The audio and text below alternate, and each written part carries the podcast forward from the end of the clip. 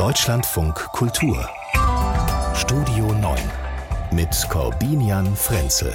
Zu Gast ist der Jurist Ulf Burmeier, Vorsitzender der Gesellschaft für Freiheitsrechte und zudem einer der, der, Macher des Podcasts Lage der Nation jetzt hier bei uns im Studio. Herzlich willkommen. Ja, hallo, herzlichen Dank für die Einladung. Hier wurde ja dieser Woche schon Schiller zitiert. Äh, ich glaube, es war Alexander Thiele, der das gesagt hat am Mittwoch. Der Mensch ist nur da ganz Mensch, wo er spielt. Und deswegen ähm, erlauben Sie mir die erste Meldung des Tages.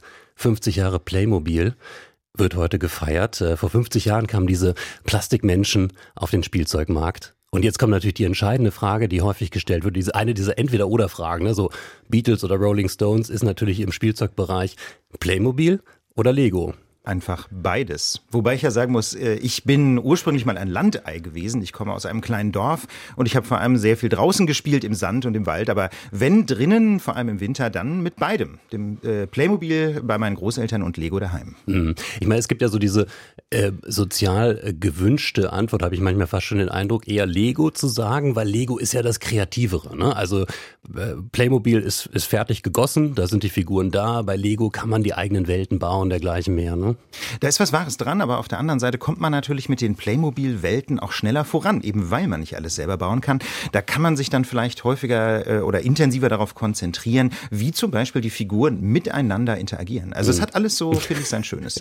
ja, und eine, mal ganz ehrlich, eine Ritterburg mit Lego zu bauen, das hätte lange gedauert, aber bei meinen Großeltern stand eben diese Playmobil-Ritterburg und ich hatte großen Spaß damit. Ich hatte, das war ein Geschenk der Nachbarn, ähm, ein, äh, ein Playmobil vor, also so ein, äh, ne, also wilder Westen ähm, und äh, entsprechend äh, die ganzen Figuren dazu. Und das führte dann dazu, dass meine Brüder ähm, einen Angriff starteten. Der stand dann im Garten auf dieses äh, Plastik vor, ähm, ein Indianerangriff äh, und zwar wirklich mit brennenden Pfeilen, sodass dann irgendwann dieses äh, Playmobil-Plastik vor äh, niederbrannte und nur noch ein Plastikklumpen war. Das war auch ein bisschen das Ende meiner ähm, Playmobil-Spielzeit, glaube ich. Eine traumatische Verlusterfahrung schon in Kindertagen. Mhm.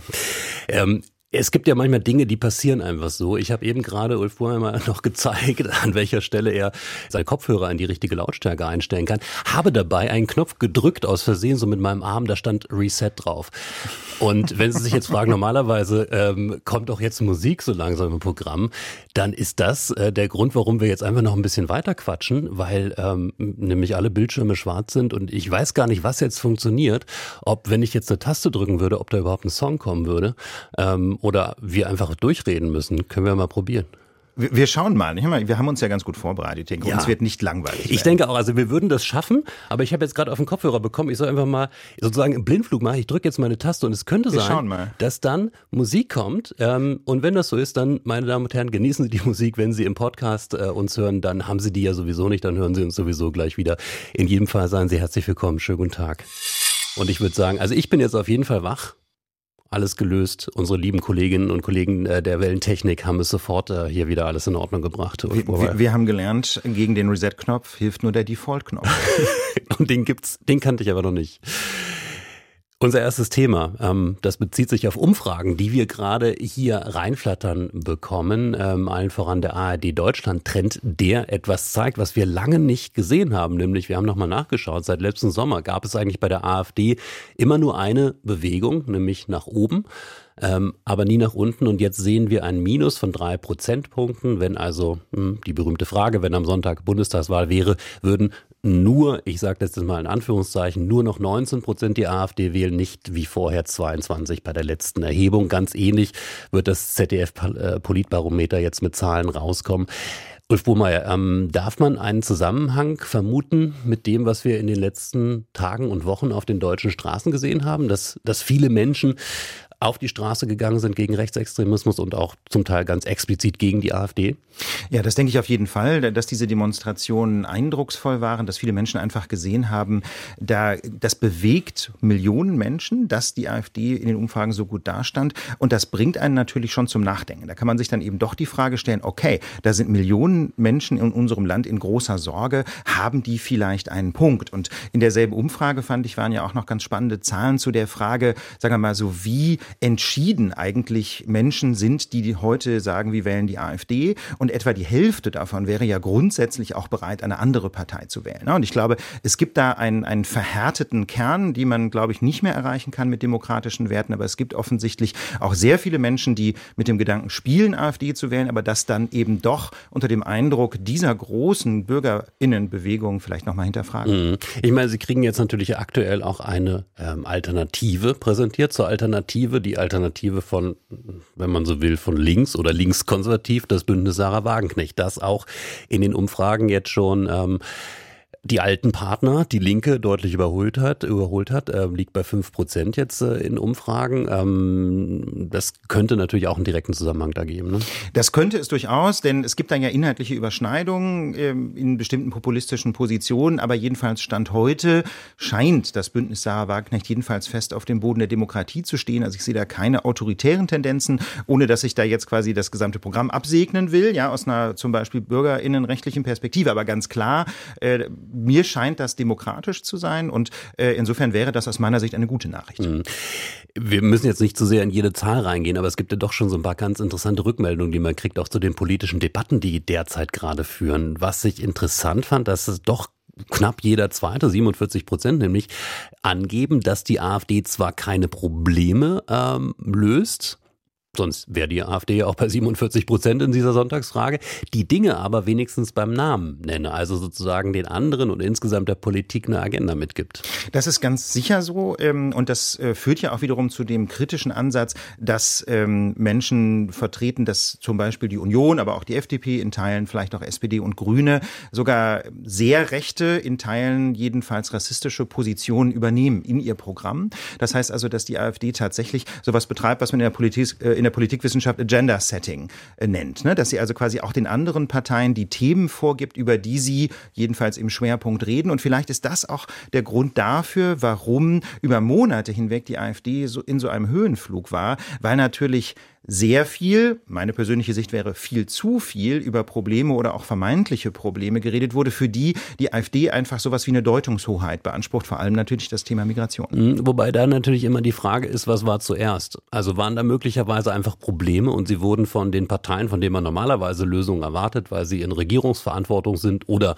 in der Rolle in der Opposition, dass man denkt, sie könnten demnächst Regierungsverantwortung übernehmen, dass die diese Themen einfach erstmal ignorieren, nicht adressieren, ähm, sich da gar nicht dazu verhalten. Dafür spricht einiges im Bereich Migration, wie die Ampel, wie auch Olaf Scholz als Bundeskanzler lange auch den Ruf der Kommunen ähm, letztendlich unbeantwortet lief, die gesagt haben, ihr müsst irgendwas tun. Also ihr müsst eine Entscheidung treffen. Entweder ihr sagt, wir bauen die Kapazitäten wieder aus, wie 2015, 16, oder aber ihr reduziert Migration, aber äh, ohne irgendwas zu tun geht es nicht. Also, dass das Thema einfach da ist ähm, und dann natürlich eine populistische Partei, die auf diesem Thema drauf ist, sich das setzt. Oder aber, und so habe ich Sie gerade verstanden, ähm, dass da sagen bewusst äh, Agenda-Setting betrieben wird und ein Problem groß gemacht wird, was gar nicht so groß ist. Ich würde differenzieren. Ich würde sagen, natürlich haben wir in diesem Bereich Probleme, aber das Problem ist eben in, insbesondere von der AfD, aber auch in Teilen von anderen Parteien, aus meiner Sicht jedenfalls, falsch umrissen. Wir haben Probleme zum Beispiel, wenn es darum geht, Menschen unterzubringen, ja, Stichwort Wohnraum. Wir haben teilweise auch Probleme in Schulen. Also es gibt konkrete Probleme im Umgang mit geflüchteten Menschen. Aber die Frage ist, ist die Lösung dann tatsächlich, müssen es einfach weniger werden? Oder müssten wir nicht einfach zu einem viel konstruktiveren Umgang kommen? Müssten wir uns nicht vielleicht der Tatsache stellen, dass die Menschen kommen, dass es auch wahnsinnig schwer ist, sie daran zu hindern, dass es noch viel schwerer ist, sie wieder außer Landes zu bekommen? Vielleicht wäre es einfach pragmatischer und natürlich auch viel humaner, einfach zu sagen, okay, sie sind hier, vielleicht, wie machen wir denn das Beste daraus? Und da sind wir wieder beim Stichwort Kommunen. Es gibt natürlich Kommunen, die überfordert sind. Vielleicht muss der Bund da auch eine ganz andere Verantwortung übernehmen. Mhm. Ist die Frage immer auch von Timing in der Politik, weil ich glaube, all das, was Sie da jetzt anmahnen, ist eigentlich fast schon zu spät. Also die Debatte hat gerade eine derartige Lage, man könnte sagen Schieflage bekommen, äh, dass äh, vielleicht diese konstruktiven, diese Ansätze, die sagen, ähm, so viel Migration oder auch mehr Migration, wir schaffen das, dass die gar nicht mehr durchdringt. Das ist genau das Problem. Es liegt aber auch daran, glaube ich, dass, ähm, dass auch demokratische Parteien da der AfD ein Stück weit auf den Leim gegangen sind in, mit diesem Narrativ, die einzige Lösung ist weniger Menschen in Deutschland. Denn schauen wir uns die Zahlen an, die Bundes Bundesagentur für Arbeit, ne, die sich also wirklich auskennt mit dem Arbeitsmarkt, mit Arbeitslosigkeit, die sagt, wir brauchen jedes Jahr 400.000 Menschen netto, ja, also schon abgezogen, die, die wieder außer Landes gehen, die nach Deutschland einwandern. Eigentlich brauchen wir diese Menschen. Das eigentliche Problem ist, wie wir mit ihnen umgehen. Und ich, mich erinnert äh, die, der derzeitige Diskurs eben über die allermeisten Parteien so ein bisschen an das klassische Drama. Ne? Das klassische Drama hat ja fünf Akte und ich glaube, im vierten Akt werden Scheinlösungen aufgezeigt. Ja? Da wird nochmal Spannung aufgebaut, bevor dann im fünften Akt es hoffentlich zu einer konstruktiven Lösung kommt. Und mir kommt es so vor, als wenn die Politik gerade im vierten Akt festhängt. Wir tun so, als wäre die Lösung weniger geflüchtete Menschen. Ich glaube, das ist eine Scheinlösung. Ich glaube, viel spannender wäre eine Debatte darüber, wie schaffen wir das, dass die Menschen am, sich am besten einbringen. Ne? Ich mhm. meine, mal ganz ehrlich, uns ja, fehlen Busfahrer, ne? uns äh, fehlen Kranken, äh, Krankenpflegende. Ja? Es gibt so viele Aber dann, dann, will ich an der Stelle mal ähm, die Lanze brechen ähm, für einen Menschen, der gerne auch im linksliberalen Raum schwer kritisiert wird, Hubert Aiwanger, der stellvertretende Ministerpräsident von Bayern, der im Wahlkampf auch gesagt hat, ähm, warum machen wir es denn so kompliziert? Warum lassen wir einen Geflüchteten, der herkommt, nicht schnell den Wurstteller äh, im Biergarten ähm, servieren? Also, um es nochmal auf eine etwas höhere Ebene zu bringen, äh, was Sie beschrieben haben, ist ja richtig. Wir sehen den demografischen Wandel, aber wir sehen, die Einwanderung führt nicht dazu, dass der Fachkräftemangel oder auch nur der Arbeitskräftemangel in irgendeiner Form behoben wird, sondern Stichwort ukrainische hm, Flüchtlinge, aber auch andere. Wir sehen ganz viele Menschen, die eben einfach nicht im Arbeitsmarkt sind, die fernab von einer äh, gesellschaftlichen Integration sind. Und das sind wieder, und da komme ich wieder zu der Frage, wo ist das Problem? Das ist das, was viele Bürgerinnen und Bürger sehen und dann zu dem Schluss kommen, offenbar schaffen wir das nicht, ähm, wir schaffen ja so vieles nicht, auch schon sozusagen für die angestammte Bevölkerung. Wie sollen wir eigentlich das noch schaffen? Also ein Misstrauen. Ähm, und das hat ja eine gewisse Berechtigung. Absolut. Ich, ich teile total äh, diese Wahrnehmung der Menschen, wie kann doch nicht sein. Ja, so viele Menschen kommen zu uns und arbeiten dann nicht. Also, dass da ein Störgefühl entsteht, finde ich total verständlich. Ich glaube, beim Stichwort Ukraine muss man so ein bisschen differenzieren. Das sind eben sehr häufig Frauen, weil ja Männer ab einem bestimmten Zeitpunkt gar nicht mehr flüchten konnten, die dann eben für ihre Kinder sorgen. Das ist, glaube ich, ein Spezialfeld. Mhm. Aber generell ist das Thema Arbeit andere, andere Länder ne? und zwar nicht nur ähm, Länder, wo die Sprachbarriere geringer ist, Polen, Tschechien, sondern auch die Niederlande, Großbritannien haben aber ganz andere Beschäftigungsquoten ja. hinbekommen ne, bei genau. ukrainischen Geflüchteten. Und das gilt, das gilt aber, glaube ich, für für alle Herkunftsländer. Wir schaffen es nicht gut genug, diese Menschen in den Arbeitsmarkt zu integrieren. Zu guten Teilen auch, weil wir Angst haben vor Integration. Es gibt also für ganz viele Gruppen zum Beispiel Beschäftigungsverbote, die lassen wir nicht arbeiten. Und das ist, glaube ich, aus ganz vielen Gründen ein Problem, denn diese Menschen müssen dann natürlich versorgt werden. Das kostet Geld, das wäre nicht nötig. Und zugleich fehlen sie uns. Wie gesagt, ich finde das Stichwort Busfahrer sehr gut. Es gibt einige Kommunen, die haben mit äh, Ausländerämtern zusammengearbeitet und gesagt, wir machen jetzt eine Ausbildungsinitiative. Denn ganz ehrlich, ganz viele Geflüchtete können und wollen auch sehr gerne zum Beispiel einen Bus fahren. Mhm. Jetzt haben wir so häufig, also ich habe es, glaube ich, angefangen, ne? dieses Motiv, wir schaffen das, wir schaffen das nicht, äh, das berühmte Wort der Kanzlerin. Aber ich glaube, darin liegt leider Gottes ein Grundproblem, dass wir eine Rhetorik hatten, dass wir schaffen das und auch ein Wollen, ein gesellschaftliches, glaube ich, auch mehrheitlich. Aber dass die begleitende Politik letztendlich äh, in unterschiedlichen Phasen immer zu kurz getreten ist. Dass sie zu kurz getreten ist und dass es ihr auch würde ich denken, jedenfalls seit die Ampel am Ruder ist, fehlt an dieser gemeinsamen Vision. Ganz am Anfang, finde ich, haben sie so eine Zukunftserzählung noch glaubwürdig rüberbekommen. Ne? Diese Fortschrittskoalition, das hat am Anfang sehr gut funktioniert, aber ab einem bestimmten Zeitpunkt dann eben nicht mehr. Die Stimmung in Deutschland ist ja auch, wenn man da mal Umfragen glauben darf, wesentlich schlechter, zum Beispiel was die wirtschaftliche Lage angeht, als zum einen die persönliche Lage, wenn man die Leute dann fragt, wie geht es ihnen persönlich, sagen 80 Prozent eigentlich gut. Und auch der DAX, ja, also der deutsche Aktienindex steht auf dem Rekordhoch. Ja, klar, wir haben jetzt kein Wirtschaftswachstum, aber ja. die Lage ist nicht so ernst, wie die Menschen häufig den Eindruck haben. Und das finde ich auf eine bestimmte Weise schon interessant. Und ich glaube, dafür ist zu guten Teilen die, die Ampel verantwortlich, weil sie es einfach nicht schafft, so ein Gefühl von wir schaffen das und wir packen jetzt an zu verbreiten. Ulf Burmeier ist mein Gast, ähm, Vorsitzender der, nein, nicht Entschuldigung, Vor im Vorstand der Gesellschaft für Freiheitsrechte. Ich habe es gerade erfahren. Der Vorstand hat sich da nochmal anders aufgestellt. Das ist aber so oder so ein Verein, der sich für den Erhalt und auch für den Ausbau der Grundrechte und der Menschenrechte einsetzt, zum Teil eben auch mit Klagen. Und allein deshalb wahrscheinlich ist er noch mehr als andere Menschen daran interessiert, dass keiner die Axt anlegen kann, etwa an das Bundesverfassungsgericht in seiner Struktur. Das ist ein großes Thema dieser Tage. Müssen wir dieses Gericht möglicherweise mit Verfassungsänderung so schützen und stärken, dass es auch den Sturm populistischer Gewitter überlebt. Ähm, Ulf Burmeier, das formuliere ich mal so, Sie wahrscheinlich eher juristisch. Äh, gibt es denn Handlungsbedarf aus Ihrer Sicht? Ja, ich sehe absolut Handlungsbedarf ähm, im Grunde an zwei Stellen. Also zum einen ähm, braucht man ja für die Wahl von Richterinnen und Richtern nach Karlsruhe eine Zweidrittelmehrheit im Deutschen Bundestag. Und ich denke, man muss sich einfach Gedanken darüber machen, was eigentlich geschehen soll, wenn eine solche Zweidrittelmehrheit nicht mehr zustande kommt. Ja, wenn eine Sperrminorität zustande käme, zum Beispiel von undemokratischen Parteien. Das ist ein Problem, das man, denke ich, angehen sollte sollte. Und das zweite Problem ist, wie kann man eigentlich darauf reagieren, wenn kurzfristig eine populistische, autoritäre äh, Bewegung oder auch eine Koalition im Deutschen Bundestag eine Mehrheit hätte? Denn das Problem ist, dass, das, ähm, Bundesver dass die Arbeit des Bundesverfassungsgerichts vor allem geregelt ist in dem Bundesverfassungsgerichtsgesetz. Und das ist ein einfaches Gesetz des Bundes. Da braucht man nur eine einfache Mehrheit und dann kann man das Gericht, wenn man will, weitgehend lahmlegen mit so kleinen Änderungen. Mhm. Aber das ist ja ein interessantes, vertracktes Problem, was Sie da gerade schon schon deutlich gemacht haben. Also man müsste es eigentlich so aufstellen, dass keine parlamentarische Mehrheit, also 50 plus 1, die Dinge grundlegend ändern könnte, darf dabei aber gleichzeitig nicht den Fehler machen, es so aufzustellen, äh, also großen Minderheitenschutz einzurichten, weil diese Minderheit könnte ja auch eine populistische Kraft sein, die dann alles blockiert. Genau, das ist wirklich ein vertracktes Problem, glaube ich. Deswegen äh, muss man da so ein bisschen ins Detail gucken. Ähm, ich glaube, für die Wahl lässt sich eine ganz pragmatische Lösung finden, wenn man sagt, okay, der Bundestag und der Bundesrat Rat wählen ja jeweils die Hälfte der Richterinnen und Richter. Es wird dann immer mal ein Stuhl frei, der wird dann von, einem, von einer der beiden Kammern äh, besetzt. Und da könnte man sich überlegen, wenn diese Kammer für einen bestimmten Zeitraum keine Wahl mit Zweidrittelmehrheit schafft, dann geht dieses Wahlrecht quasi auf die andere Kammer über. Also solange jedenfalls nicht beide Kammern blockiert sind von einer Sperrminorität, wäre das äh, eine Lösung für das Problem.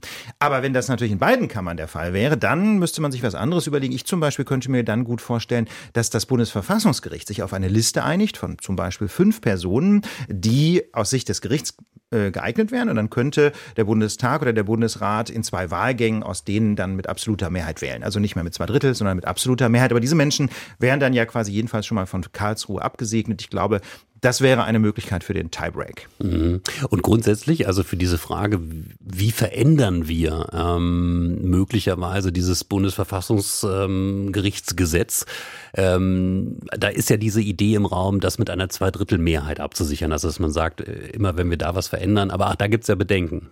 Genau, also gibt's äh, gibt's zwei Methoden. Man könnte zum einen sagen, wir schreiben einfach die wesentlichen Spielregeln direkt ins Grundgesetz. Da sagen aber andere Leute, naja, was, wenn wir jetzt eine wirklich wichtige Frage vergessen oder teilweise sind es auch auf den ersten Blick so ganz unverfängliche Regelungen im, in diesem Gesetz, die dann aber große Auswirkungen haben. Also schaut man nach Polen, da ist das Verfassungsgericht durch einen Kniff weitgehend lahmgelegt worden. Man hat nämlich gesagt, das Gericht muss die Fälle in der Reihenfolge ihres Eingangs abarbeiten. Das heißt also, dann hatte das Gericht immer zwei, drei Jahre oder manchmal auch noch länger Verzug vom Eingang bis zur Entscheidung und konnte spannende aktuelle politische Fragen erst nach Jahren entscheiden. Und das, da denkt man ja erstmal, das ist eine vernünftige Regelung. Aber mhm. Äh, im Ergebnis war das Gericht lahmgelegt. Insofern, insofern muss man sich immer überlegen, findet man wirklich alle wichtigen Fragen und schreibt sie ins Grundgesetz? Hm, deswegen sagen manche Leute, das ganze Gesetz muss abgesichert werden mit Zweidrittelmehrheit, aber das wäre was völlig Neues. Ne? Gesetze sind in Deutschland eigentlich mit einer einfachen Mehrheit zu ändern und deswegen bin ich so ein bisschen skeptisch, ob man an diesem Beispiel so eine grundsätzlich neue Idee einführen sollte. Ich persönlich habe mehr Sympathie für die Idee, dass man dem Bundesverfassungsgericht eine Art Einspruchsrecht gibt. Dass man halt sagt, das Gericht, wenn also das, die Spielregeln für das Gericht geändert werden, dann hätte das Gericht zum Beispiel drei Monate Zeit, in Plenum, also in der Versammlung der Richterinnen und Richter, zu entscheiden, das legt unsere Arbeit lahm, meinetwegen mit Zweidrittelmehrheit. Und dann könnte ein solches Gesetz nicht in Kraft treten. Ich glaube, das wäre eigentlich eine pragmatische Lösung. Hm, dann könnte man doch relativ sicher sein, dass das Gericht nicht durch eine Änderung ausgeschaltet hm. wird. Es würde aber natürlich den Richterinnen und Richtern in Karlsruhe noch mehr Macht geben. Und da gibt es ja schon einige, die sagen, das ist schon ein unglaublich mächtiges Instrument in diesem ja. Land. Also wenn wir das, das jüngste Urteil zum Haushalt, äh, die berühmten 60 Milliarden, die Entscheidung des Verfassungsgerichts, so wie ihr den Haushalt führt, geht es nicht, ähm, mal als Beispiel nehmen. Aber es gibt viele andere Gesch Urteile in der Geschichte, wo richtig massiv in Politik eingegriffen wurde. Da ist natürlich auch ein gewisses ähm, Problem oder eine gewisse Gefahr der Selbstermächtigung drin. Absolut, äh, da sehe ich auch ein Problem. Auch die Idee eben mit der Vorschlagsliste für Kandidatinnen und Kandidaten wäre ja dann im Grunde so eine Art Selbstrekrutierung der Elite. Ne? Da sitzt mhm. eine Elite in Karlsruhe, die schreiben eine Vorschlagsliste. Ich sehe diese Probleme durchaus und das äh, spricht ja so das zentrale Problem des Staatsrechts an. Wie verteile ich eigentlich die Macht? Ne? Welche Macht soll die Rechtsprechung haben? Welche Macht die Legislative, die Gesetzgebung? Welche Macht die Verwaltung? Ich glaube ähm, aber im Ergebnis, dass wir mit dem Bundesverfassungsgericht bislang eigentlich sehr gute Erfahrungen gemacht haben, weil die Richterinnen und Richter dort sich typischerweise ja von der Partei emanzipiert haben, von der sie mal, äh, von der sie mal benannt wurden. Ne? Also die allermeisten dort machen keine CDU-Politik oder SPD-Politik. Klar, sie haben ein Grundverständnis der Welt, klar. Aber im Kern emanzipieren sie sich und verstehen sich wirklich als Menschen, die eben unser Grundgesetz schützen. Insofern habe ich da großes Vertrauen, ähm, dass das Gericht diese Möglichkeit des Vetos nicht missbrauchen wird. Dieses Vertrauen äh, genießt das Gericht ja auch in, in breiten Reihen der Bevölkerung. Ne? Also muss man sagen, noch. Das ist natürlich auch interessant zu beobachten, je größer beispielsweise ein populistischer, rechtspopulistischer Anteil auch in der Wählerschaft wird, in, inwiefern sich das da auch verschieben könnte. Aber ähm, ich finde es insofern, also klar, diese parteipolitischen Zuordnungen, diese Präferenzen, das erkennt man kaum. Aber ne, wieder Stichwort Selbstermächtigung. Nehmen wir nur mal dieses Urteil, das gerade schon erwähnte, zum Bundeshaushalt. Da haben beispielsweise die Verfassungsrichter ähm, etwas, äh, was sie auch schon häufiger gemacht haben, etwas dazugesetzt als Prinzip, nämlich, dass sie gesagt haben, diese berühmte Mehrjährigkeit. Also ihr könnt nicht einfach etwas über mehrere Jahre eine Notlage anlegen und nur einmal beschließen. Das war vorher in keinem Gesetz so konkret formuliert, auch nicht in der Schuldenbremse, äh, die Bundestag und Bundesrat beschlossen haben, wo sozusagen Richterinnen und Richter das Verfassungsrecht weiter interpretiert haben, ausgelegt haben, sehr konkret politisch ausgelegt haben. Wir haben das beim Klimaschutzurteil gesehen, wo ähm, die Richterinnen und Richter ganz konkrete Gesetzgebung als nicht ähm, ausreichend ähm, beurteilt haben, wo viele gesagt haben, das ist doch eigentlich originär im demokratischen Raum zu regeln und nicht letztendlich eine juristische Frage. Absolut. Und das sind eben auch Fragen, über die man dann lange streiten kann. Ich würde in diesen beiden Beispielen allerdings sagen, dass das Bundesverfassungsgericht da nicht über seine Grenzen gegangen ist. Ne? Sondern, denn dieses Prinzip der Jährlichkeit des Haushalts zum Beispiel ist an anderer Stelle im Grundgesetz durchaus angelegt. Ne? Das haben die jetzt nicht erfunden. Ich würde äh, vertreten, dass sie eigentlich nur konsequent zu Ende gedacht haben, was vor etwa zehn Jahren, etwas über zehn Jahren als sogenannte Schuldenbremse ins Grundgesetz geschrieben worden ist. Vielleicht war das nicht die allerschlauste Idee, ja, die Schuldenbremse so auszugestalten, mhm. wie sie jetzt im Grundgesetz steht. Aber ich glaube, es wäre unfair, quasi da ähm, die Schuld beim Bundesverfassungsgericht zu sehen. Es nimmt die Verfassung halt ernst, auch wenn das hier zu harten Konsequenzen führt. Und was den Klimaschutz angeht, ich meine, da haben wir immerhin ein Staatsziel äh, in Artikel 20a des Grundgesetzes. Ne? Das heißt, das Bundesverfassungsgericht hat dieses Staatsziel ernst genommen und es hat außerdem ja auch Wert gelegt auf den Freiheitsschutz zukünftiger Generationen. Die Idee ist ja nicht Klimaschutz als Selbstzweck, sondern Klimaschutz heute deswegen, damit uns nicht, jetzt mal untechnisch formuliert, die, das Klima um die Ohren fliegt und unsere Kinder und Enkelkinder dann eben kaum noch Freiheit wahrnehmen können. Mhm. Ich meine, letztendlich ist das so ein bisschen die Arbeitsteilung, glaube ich, in diesen liberalen Demokratien. Also die demokratischen Institutionen sind halt die, wo man auch mal fünf gerade sein lässt, weil es halt gerade nicht so richtig passt und äh, die Richter haben die Funktion dran zu erinnern, Moment mal, wir haben da klare Regeln. Also das wäre sozusagen die ideale Lösung. Ich habe manchmal das Gefühl, dass das Bundesverfassungsgericht und auch die hohe Anerkennung dafür so ein gewisses ähm, Sehnsuchtsgefühl der Deutschen nach ähm, Obrigkeit miterfüllt. Also, dass es sozusagen raus aus dem Gequassel der Demokratie, aus der Quasselbude der Parlamente ist, wo dann Männer und Frauen mit Expertise und Autorität im Zweifel besser wissen, was richtig ist. Auf eine bestimmte Weise wissen sie es ja vielleicht auch, weil sie nämlich ähm, sich genauer Gedanken machen können, weil sie häufig mehr Zeit haben als im parlamentarischen Betrieb und mal ganz ehrlich, weil sie nicht gewählt werden müssen. Ne? Also natürlich unterliegen alle Menschen, die in Parlamenten Verantwortung tragen, so einem, sage ich mal, so einer gewissen populistischen Verführung, möchte ich das mal nennen. Natürlich wollen die wiedergewählt werden, natürlich schauen die auf Umfragen.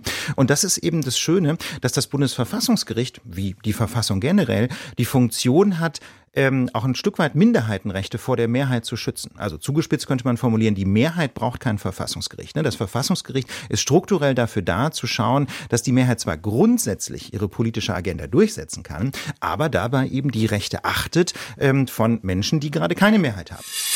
Wir schauen auf die Themen des Tages mit Ulf Burmeier. Ähm, Host des Podcasts Lage der Nation, äh, Jurist, ähm, jemand, der auf die Themen, die dieses Land beschäftigt, ähm, regelmäßig guckt äh, in seinen journalistischen Formaten.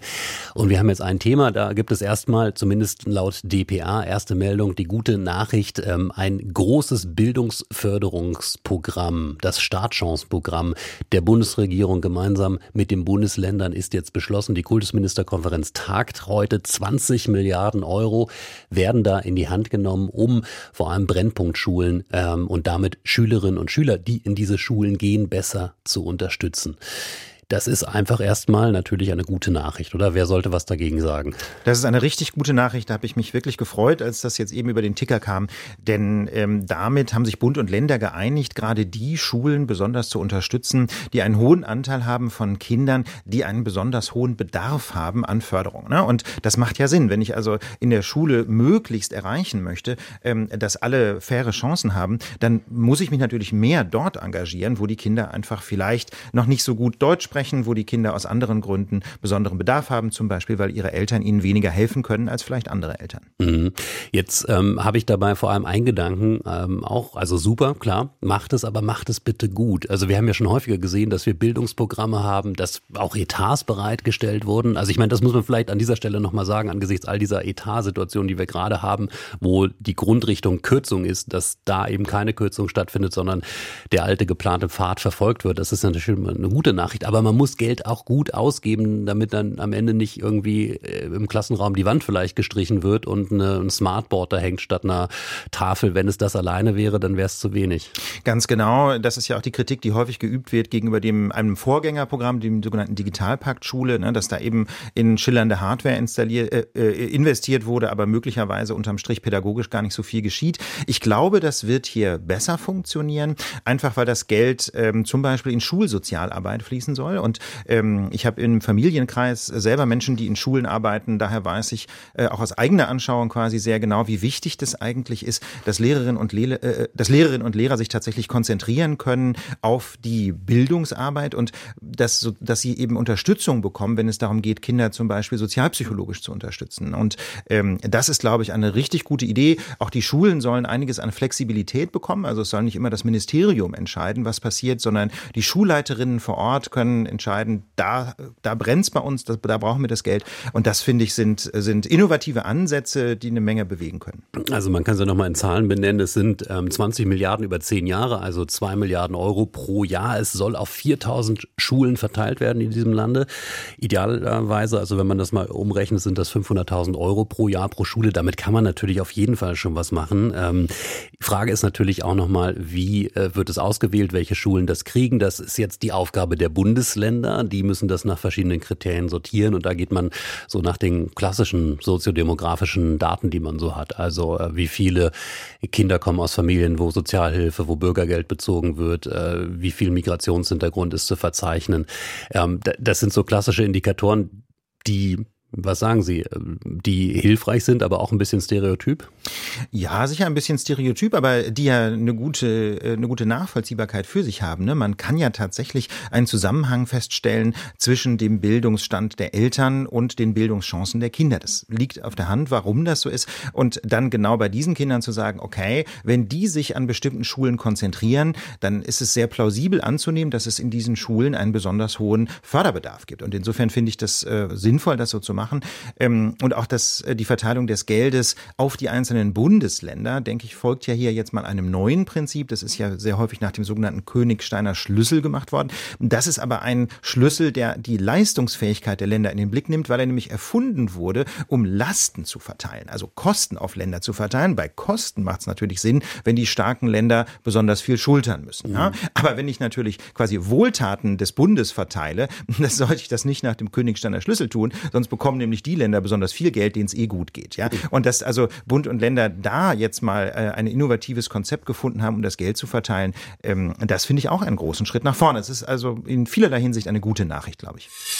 Der Bundestag, das kann man sagen, auch wenn es noch nicht ganz beschlossen ist. Der Bundestag wird immer bunter. Ähm, in diesen Minuten wird es wahrscheinlich beschlossen werden, dass es äh, zwei neue Gruppen gibt in diesem Bundestag. Ich betone das Wort Gruppe, nämlich die Linke, kennt man schon aus dem politischen Wettbewerb, äh, und äh, das BSW, das Bündnis Sarah Wagenknecht, kennt man jetzt auch schon ein bisschen, wenn man die Nachrichten verfolgt hat. Also genau diese Abspaltung. 28 Abgeordnete Linke, 10 Abgeordnete BSW. Äh, Ulf Burmeier, bis hierhin ein ähm, ich würde sagen, ganz normaler parlamentarischer Vorgang, aber auch nichts so was Alltägliches, dass man das einfach mal so hinstellen könnte. Das ist schon sehr interessant vom ganzen Vorgang her. Ne? Ja, ich finde es auch sehr interessant, ähm, weil das natürlich bedeutet, die Linksfraktion gibt es einfach nicht mehr seit dem Herbst letzten Jahres und jetzt formieren sich so quasi die beiden Nachfolgeorganisationen, wenn man so will. Eben zum einen die Gruppe der Links, der ehemaligen Linksfraktion und ähm, eben etwa ein Drittel so stark ähm, die Gruppe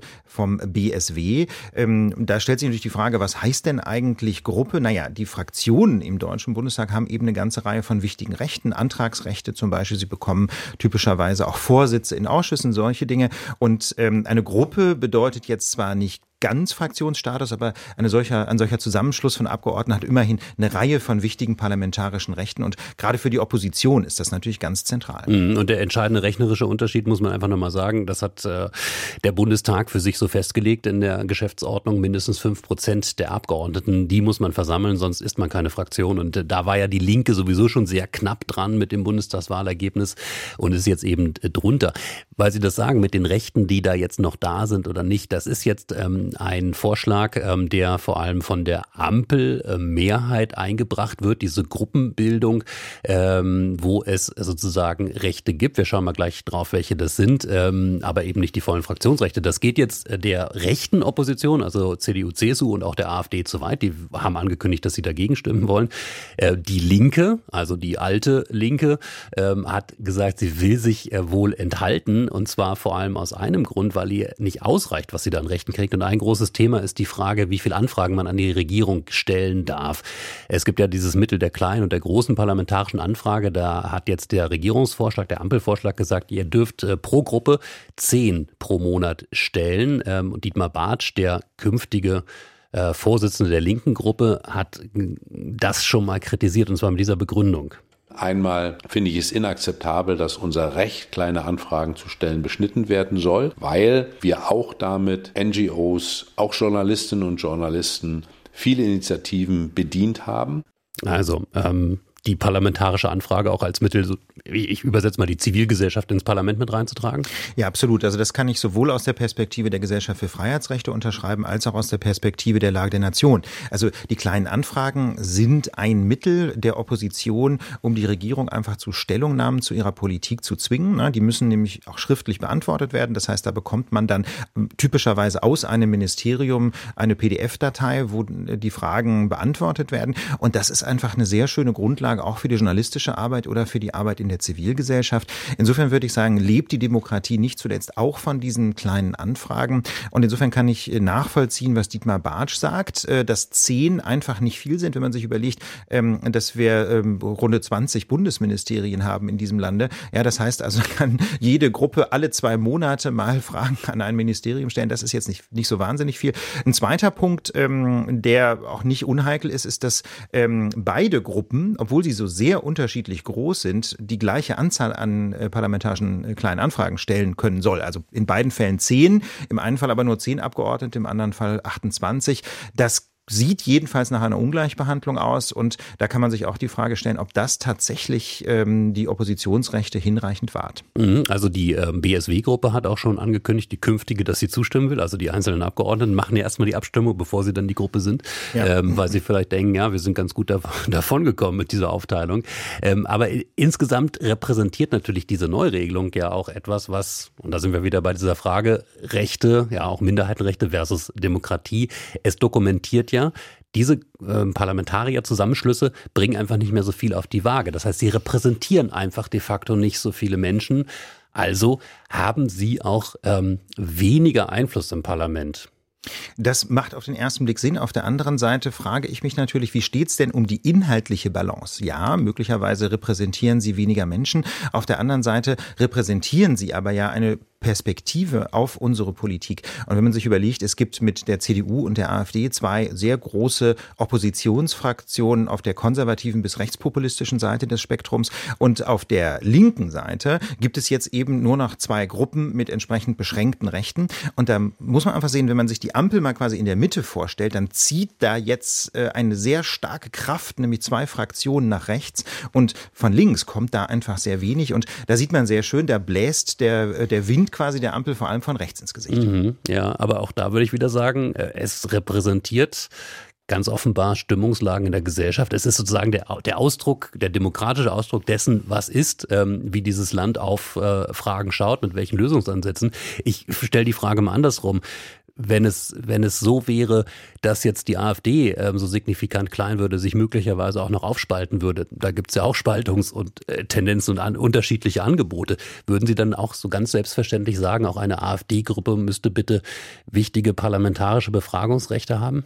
Ich würde die Oppositionsrechte tatsächlich unabhängig von der parteipolitischen Färbung verteilen. Ich glaube, da kommt man ganz schnell in schwieriges Fahrwasser, äh, wenn man Rechte verteilt quasi nach Sympathie. Die Grenze ist natürlich erreicht, wenn eine Partei oder eine Fraktion nicht mehr auf dem Boden der Verfassung steht. Aber da muss man sehen, da hat das Bundesverfassungsgericht einfach die äh, quasi das Monopol, das zu entscheiden. Ne? Da können mhm. wir jetzt nicht oder kann auch der Deutsche Bundestag nicht bei der Definition von Oppositionsrechten sagen, die halten wir für verfassungswidrig. Wenn der Bundestag dieser Auffassung ist, dann muss er einen Verbotsantrag Dann muss stellen. er den Weg gehen. Ne? Aber ja. das ist ja ganz häufig der, die Frage, die wir ja äh, vielfach diskutiert haben, eher von der anderen Seite. Ne? Also wird eigentlich die parlamentarische Fairness auch gegenüber der AfD gezeigt? Wir hatten die Diskussion beispielsweise bei ähm, Ausschussvorsitzenden, aber vor allem bei der Frage Bundestagsvizepräsident, ob die Partei einen bekommt oder nicht.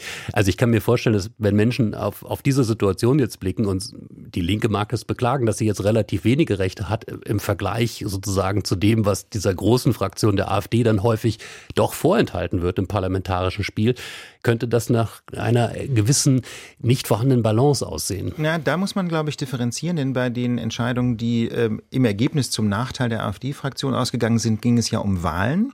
Und ich glaube, es wäre auch sehr problematisch, quasi Mitglieder des Bundestages gegen ihr Gewissen zu zwingen, Personen zu wählen, die sie für rechtsextrem halten. Das geht dann wiederum auch zu weit.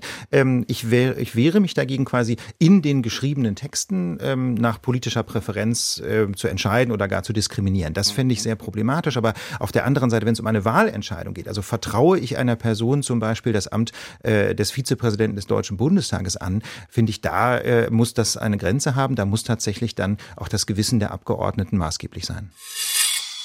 Wir haben es geschafft mit Reset und Default. Äh, Ulf Burmeier, wer hätte das gedacht am Anfang, dass diese Radiostunde technisch äh, doch noch einen, einen guten Verlauf nimmt, aber sie hat vor allem dank äh, Ihrer Einschätzungen und Antworten einen innerlich guten Verlauf genommen. Ganz herzlichen Dank dafür. Ja, ganz herzlichen Dank für die Einladung. Das hat viel Spaß gemacht. Mir auch. Ähm, und ähm, ich soll es eigentlich gar nicht laut sagen, weil mein Team schon gesagt hat, es haben sich schon so viel angemeldet, aber ich, ich will es einfach nicht verschweigen. In genau einer Woche, am 9. Februar, kommt Matthias Brandt, der Schauspieler, zu mir ins Humboldt-Forum und ich glaube, wir finden bestimmt noch einen Platz. Wenn Sie dazu kommen wollen, schauen Sie mal auf deutschlandfunkkultur.de-humboldt-forum.